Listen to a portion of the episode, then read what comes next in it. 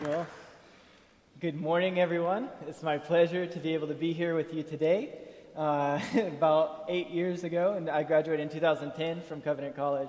And so, eight years ago, I was sitting in your place. Um, and I would have never guessed that I get to do some of the things I've got to do and go the places I've got to go. Um, it's been a great uh, pleasure for me. And as has already been introduced, I don't want to sit on what I am doing right now, but just to introduce a little bit of some of the pictures. Um, because of the sensitiveness of where I'm working, uh, we've done certain precautions for uh, making sure certain details are not shared um, since this is being broadcast uh, on the internet. Um, but I've been working on what we call in code the Vanilla Islands um, among this Islamic people group. Um, this is the faces of some of the people that I've got to work among.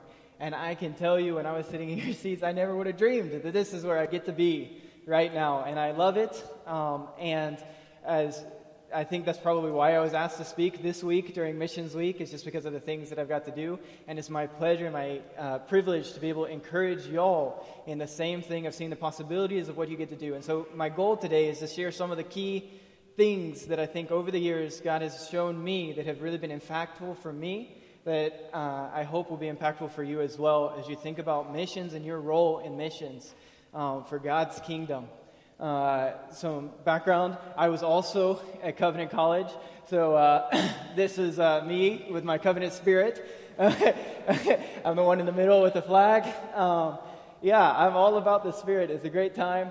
I remember being on suburbs. There, where's suburbs in here? Yeah? Suburbs? Uh, yeah.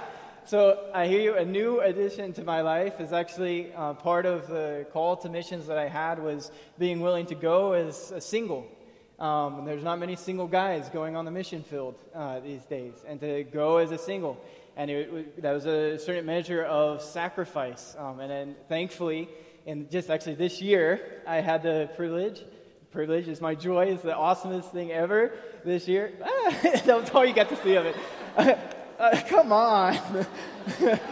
there we go. Just got married. uh, so that was my joy. Um, so uh, it's a wonderful time in life. I wish my wife could have been here. She's from Madagascar. She didn't get a visa to come to the States on this trip, but we're hoping in the future she'll be able to come. So that's a little bit about myself. Today, I don't want to make it about me. I want to make it about God and His kingdom. Because Jesus Christ our God, the one who created us, he sacrificed a lot for us. He sacrificed a lot for us to have the hope of eternity with him.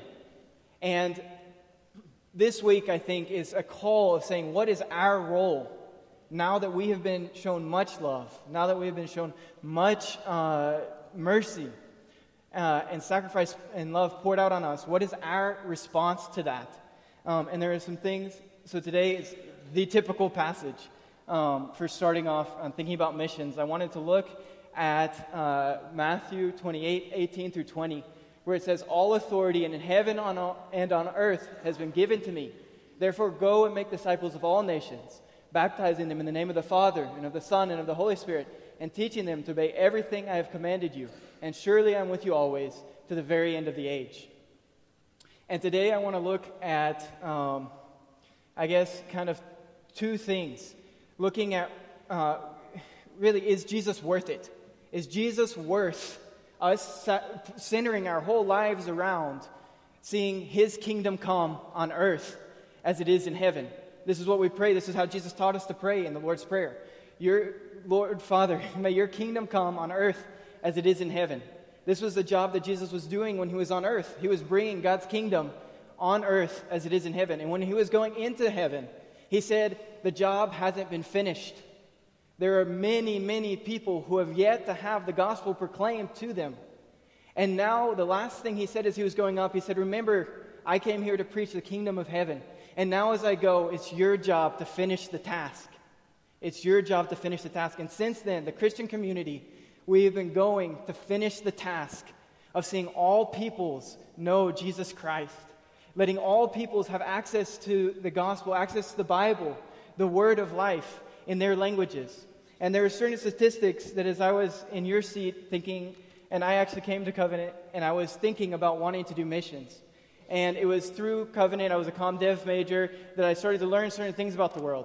And these statistics are constantly changing as the world develops. But I wanted to read some certain things that started to really impress me on the situation in the world, which I think it would be a grave tragedy if you finish college without seeing some of these statistics.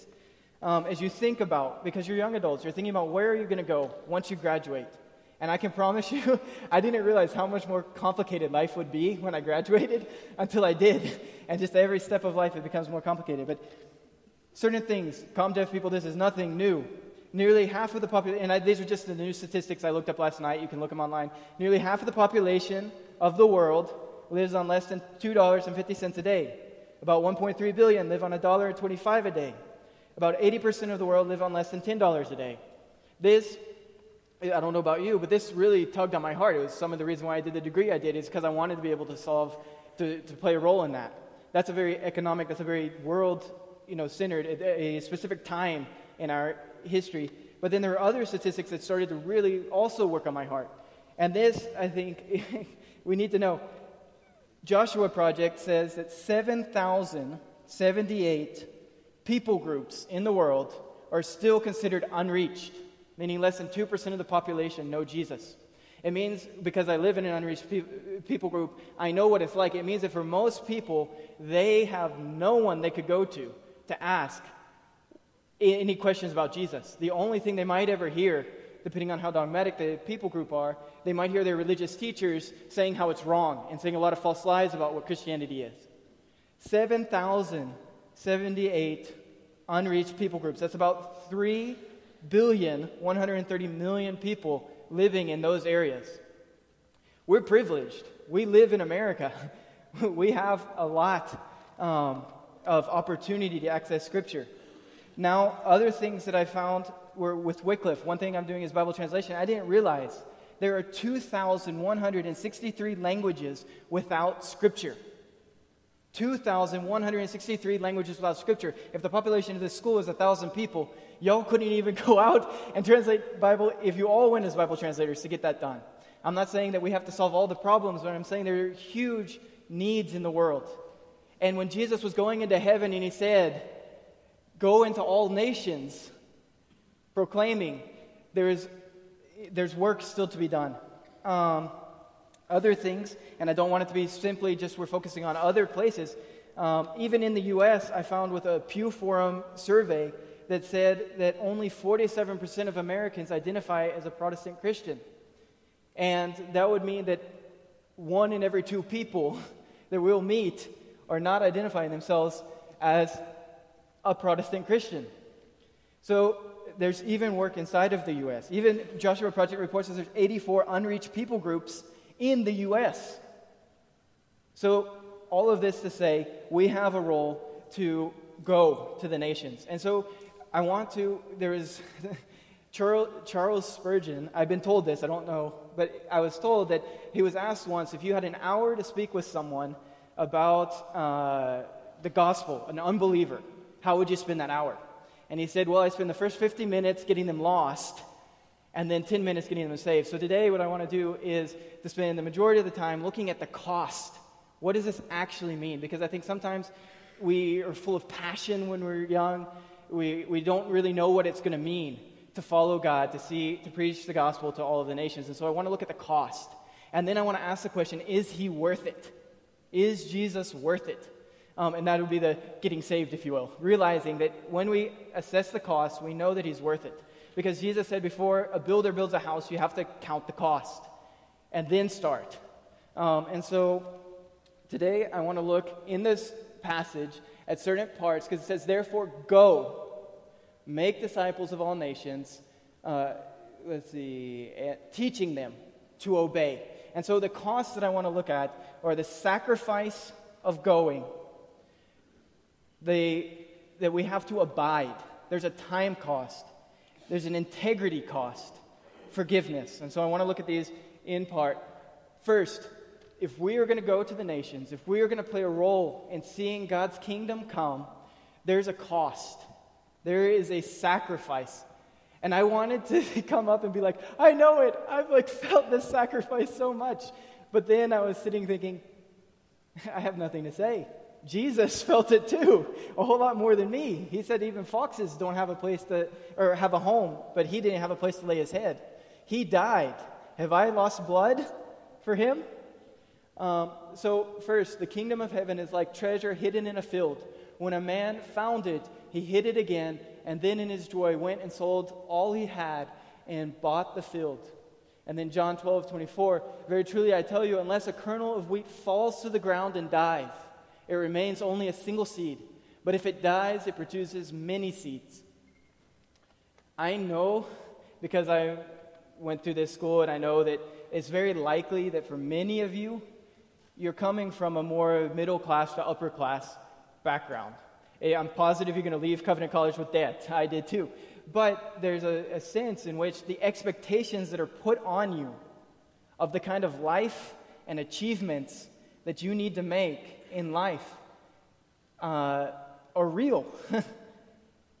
and to choose to go to a place, an unreached people group, and to choose to ask for support, to choose to, um, to choose to live in a mud house, to choose to, uh, at first, to basically become a baby again where you can't speak the language and you feel like I learned all these skills in college and I paid so much money and people respected me, and now I'm in a place and they're like, where I was, they're telling me, you're sweeping the floor wrong.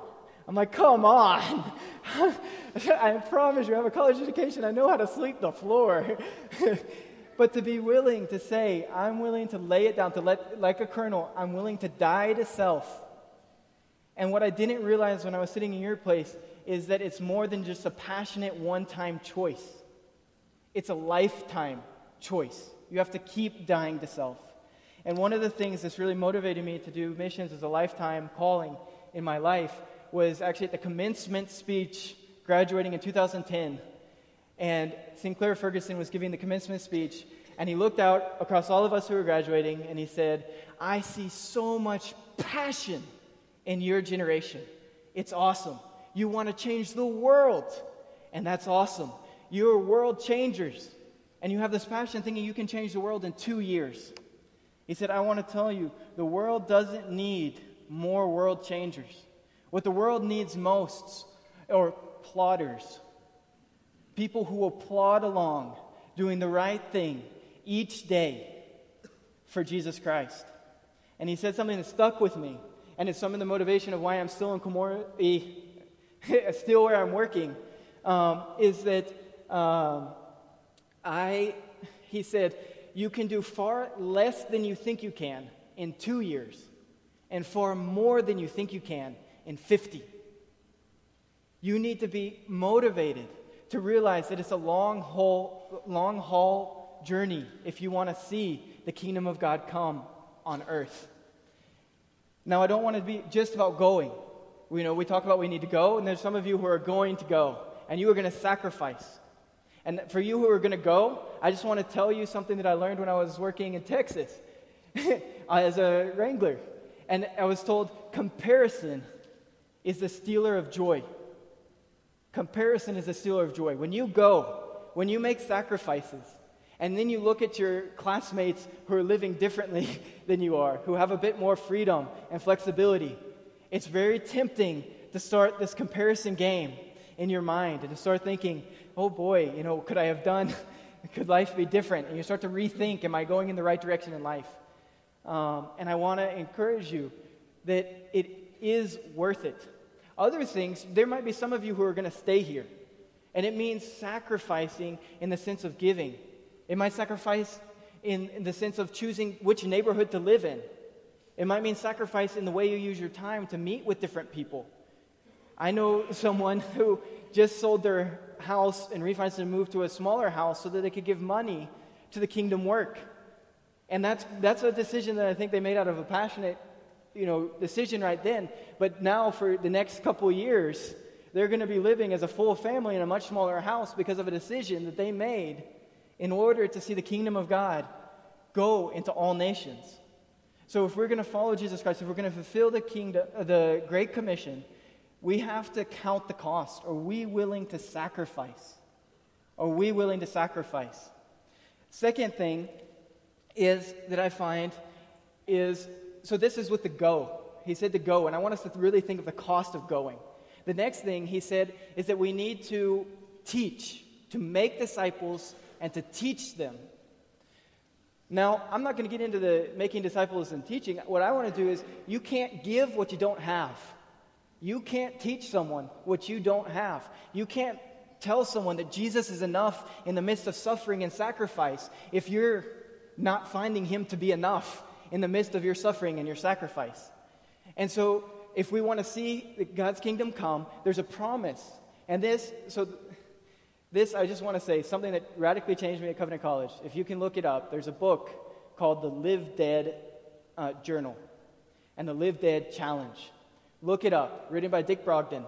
It's a month uh, long uh, devotional, the Live Dead Journal. It is based off of this principle, it, where Jesus says in John 15, 4 through 5 and 7 through 8, He says, Remain in me as I also remain in you. No branch can bear fruit by itself, it must remain in the vine. Neither can you bear fruit unless you remain in me.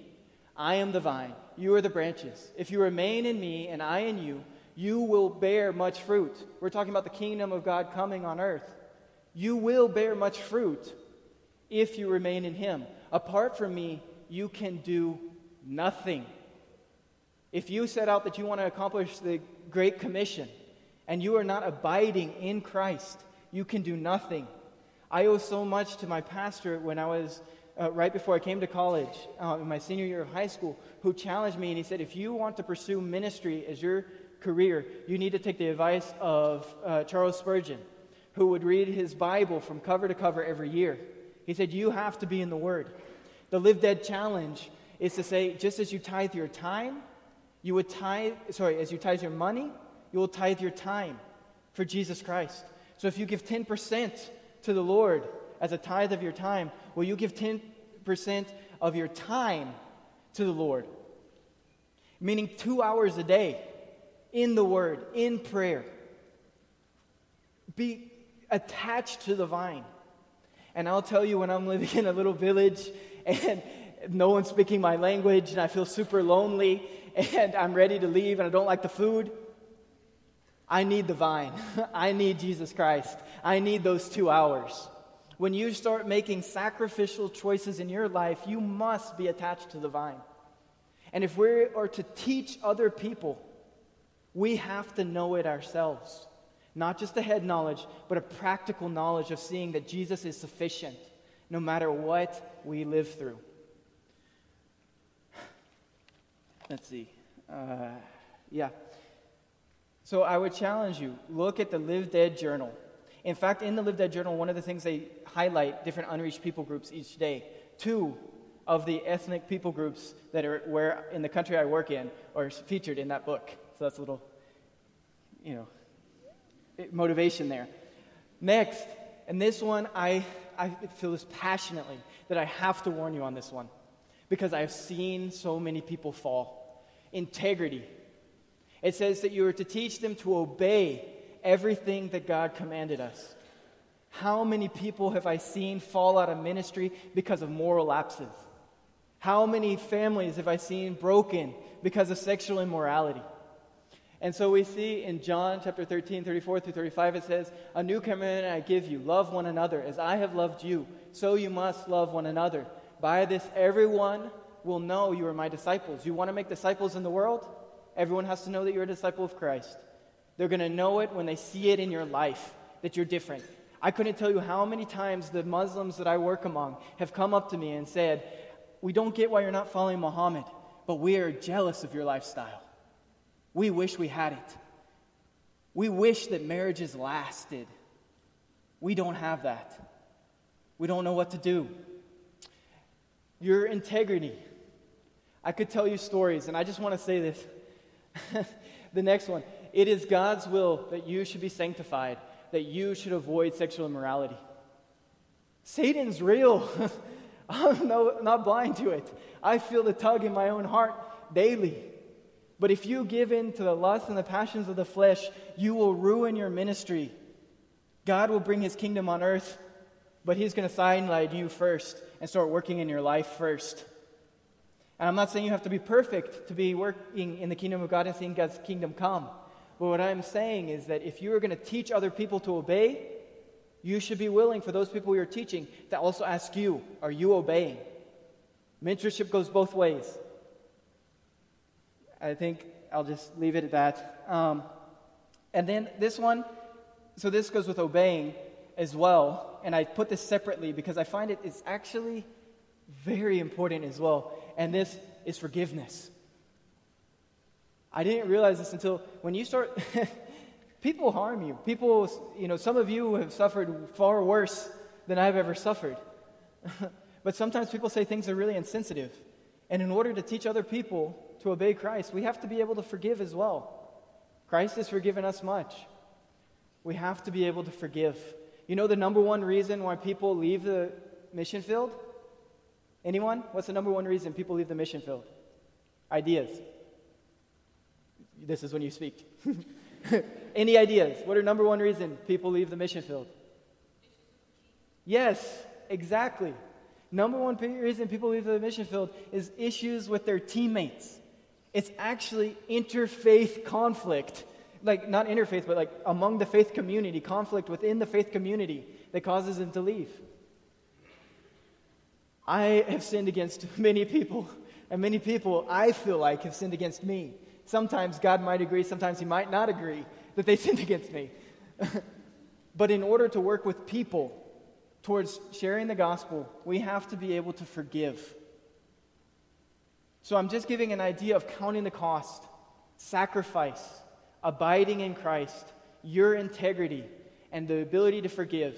Are you willing to do that? Because that's what it's going to take in order to see the gospel go to the nations because I would like to see many of you out there on the mission field reaching these 7,078 unreached people groups. I would like to see many of you making sacrificial choices on where you live and who you interact with to reach the neighborhoods here in America. I would like to see people making sacrificial choices to be supporting those who are going or those who are working here. As the body of Christ, we have different things, uh, different jobs that we do, but are we willing to be sacrificial and to work together in that? So these are the things we're counting the cost. Counting the cost. Now, the question with the last five minutes is Is he worth it? We come back to that question. Is Jesus Christ worth the cost? Is he worth the, the self discipline to abide in Jesus Christ, to spend those hours praying instead of going out doing whatever activity you find fun? Now, in the passage, again, going back to the uh, Great uh, Commission, it starts with all authority in heaven and on earth has been given to me. If we have to ask the question, is Jesus worth it? Something that I've come to realize over the years of working among different religious groups. I've spent time with Hindus, Buddhists, Muslims, atheists, uh, uh come on, animistic. Uh, and what I find is there is only one truth Jesus Christ is Lord. God made the universe. We sinned against him. He only gave one path of salvation, and that is through Jesus Christ. This is the only reality. We don't actually get to opt out and choose another reality that we get to follow. So if we have to ask, is he worth it? There's really no question. Because this is the only thing of ultimate value to be seeking and to be working for. Because your retirement is in the kingdom of God, not here on this earth. Your retirement will be spent in eternity with all of the believers. That is the true reality. Now, there's one thing, though, that if I knew Jesus Christ was the only way, and I knew this is the only narrative of history that is true, I would struggle still to, to sacrifice for it if I knew that God was, or if I thought that God was uh, a mean God, or if I thought that his end goal was cruel towards me, which sometimes I think is a lie that Satan tries to tell you when you're sacrificing for him and you're not seeing the fruit or the benefits right away. Satan starts to say, God just wants you to be miserable. he just wants you to sacrifice. And now, I want to look. The second thing is this idea of who is this God that we serve? Is he worth it? It says in Isaiah 53 5, He was pierced for our transgressions, He was crushed for our iniquity. The punishment that brought us peace was upon Him, and by His wounds we are healed. Jesus Christ has suffered more than you ever will. And that's God. And when you say, God, is it worth it for me to suffer this much for these 7,078 unreached people groups? Is it worth it for these 3 billion people who have no access to your gospel? Is it worth it? Jesus says, It was worth it for me to suffer that for you. Is it worth it for you to suffer it for them? He's not asking us to do anything he didn't do himself. I know people who have lost kids. I don't yet have kids, but I know people who've lost kids on the mission field. And they said, God, you've asked too much. They're like Job. They're like, hold on, I don't understand. You've gone too far. And God says, You don't think I didn't lose a son? I know. It's not worth it. But my love for you is that much. my love for you is that much.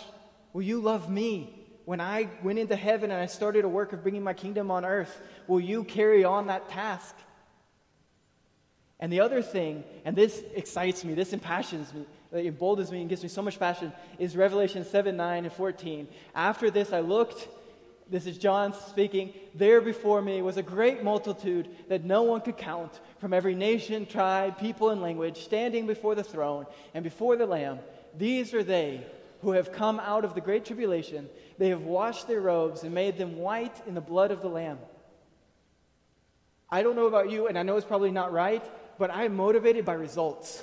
I'm a results driven person. And the problem when you're doing missions and you're reaching out to people is sometimes you don't see those results as quickly as you see the sacrifice.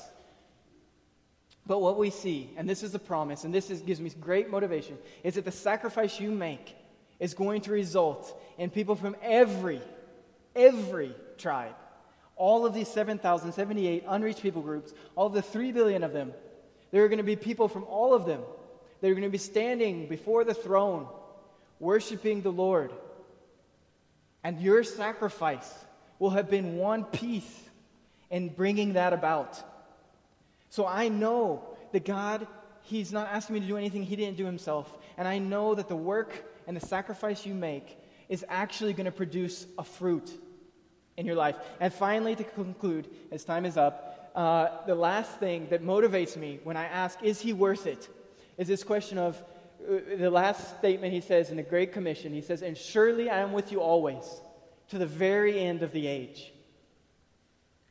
And what I found is that even though I know all of these things, if I wasn't seeing the reality of the gospel in my own life, Satan would start coming in and saying, Ah, maybe those are lies. Maybe those aren't true. You're sacrificing for nothing. But Jesus promises that He will walk with us every single day.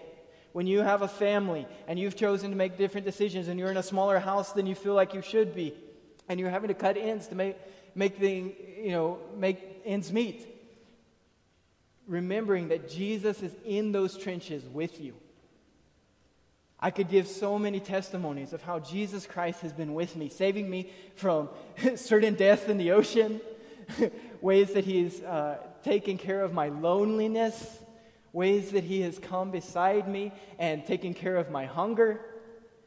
And every person who sacrifices and obediently follows Christ for this job of bringing His kingdom come on earth as it is in heaven, He promises He will be with you. He will be with you. Jesus Christ is worth it.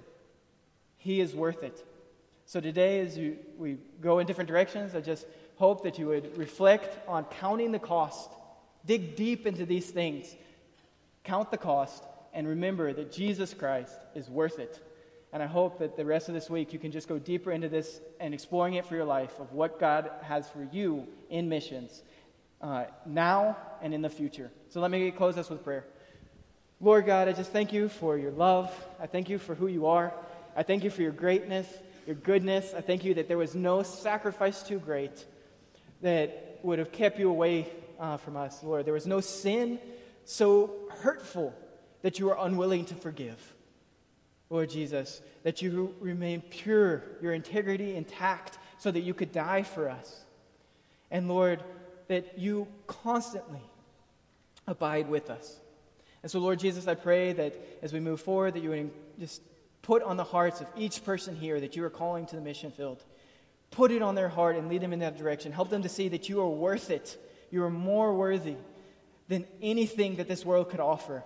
And help them not to compare what that life could look like to their neighbors, but help them to see the great glory and riches of the kingdom that is offered to them. And Lord God, for those who are going to be making sacrifices here in America to make that possible and to reach out to people here in America, Lord, I pray the same prayer that they would be so focused on the cross and on your love and your worthiness, Lord, that all else would fade away. And Lord Jesus, we pray that in our lifetime, all peoples would have access to the gospel. And we pray it in your name, Lord Jesus, for your glory. Amen.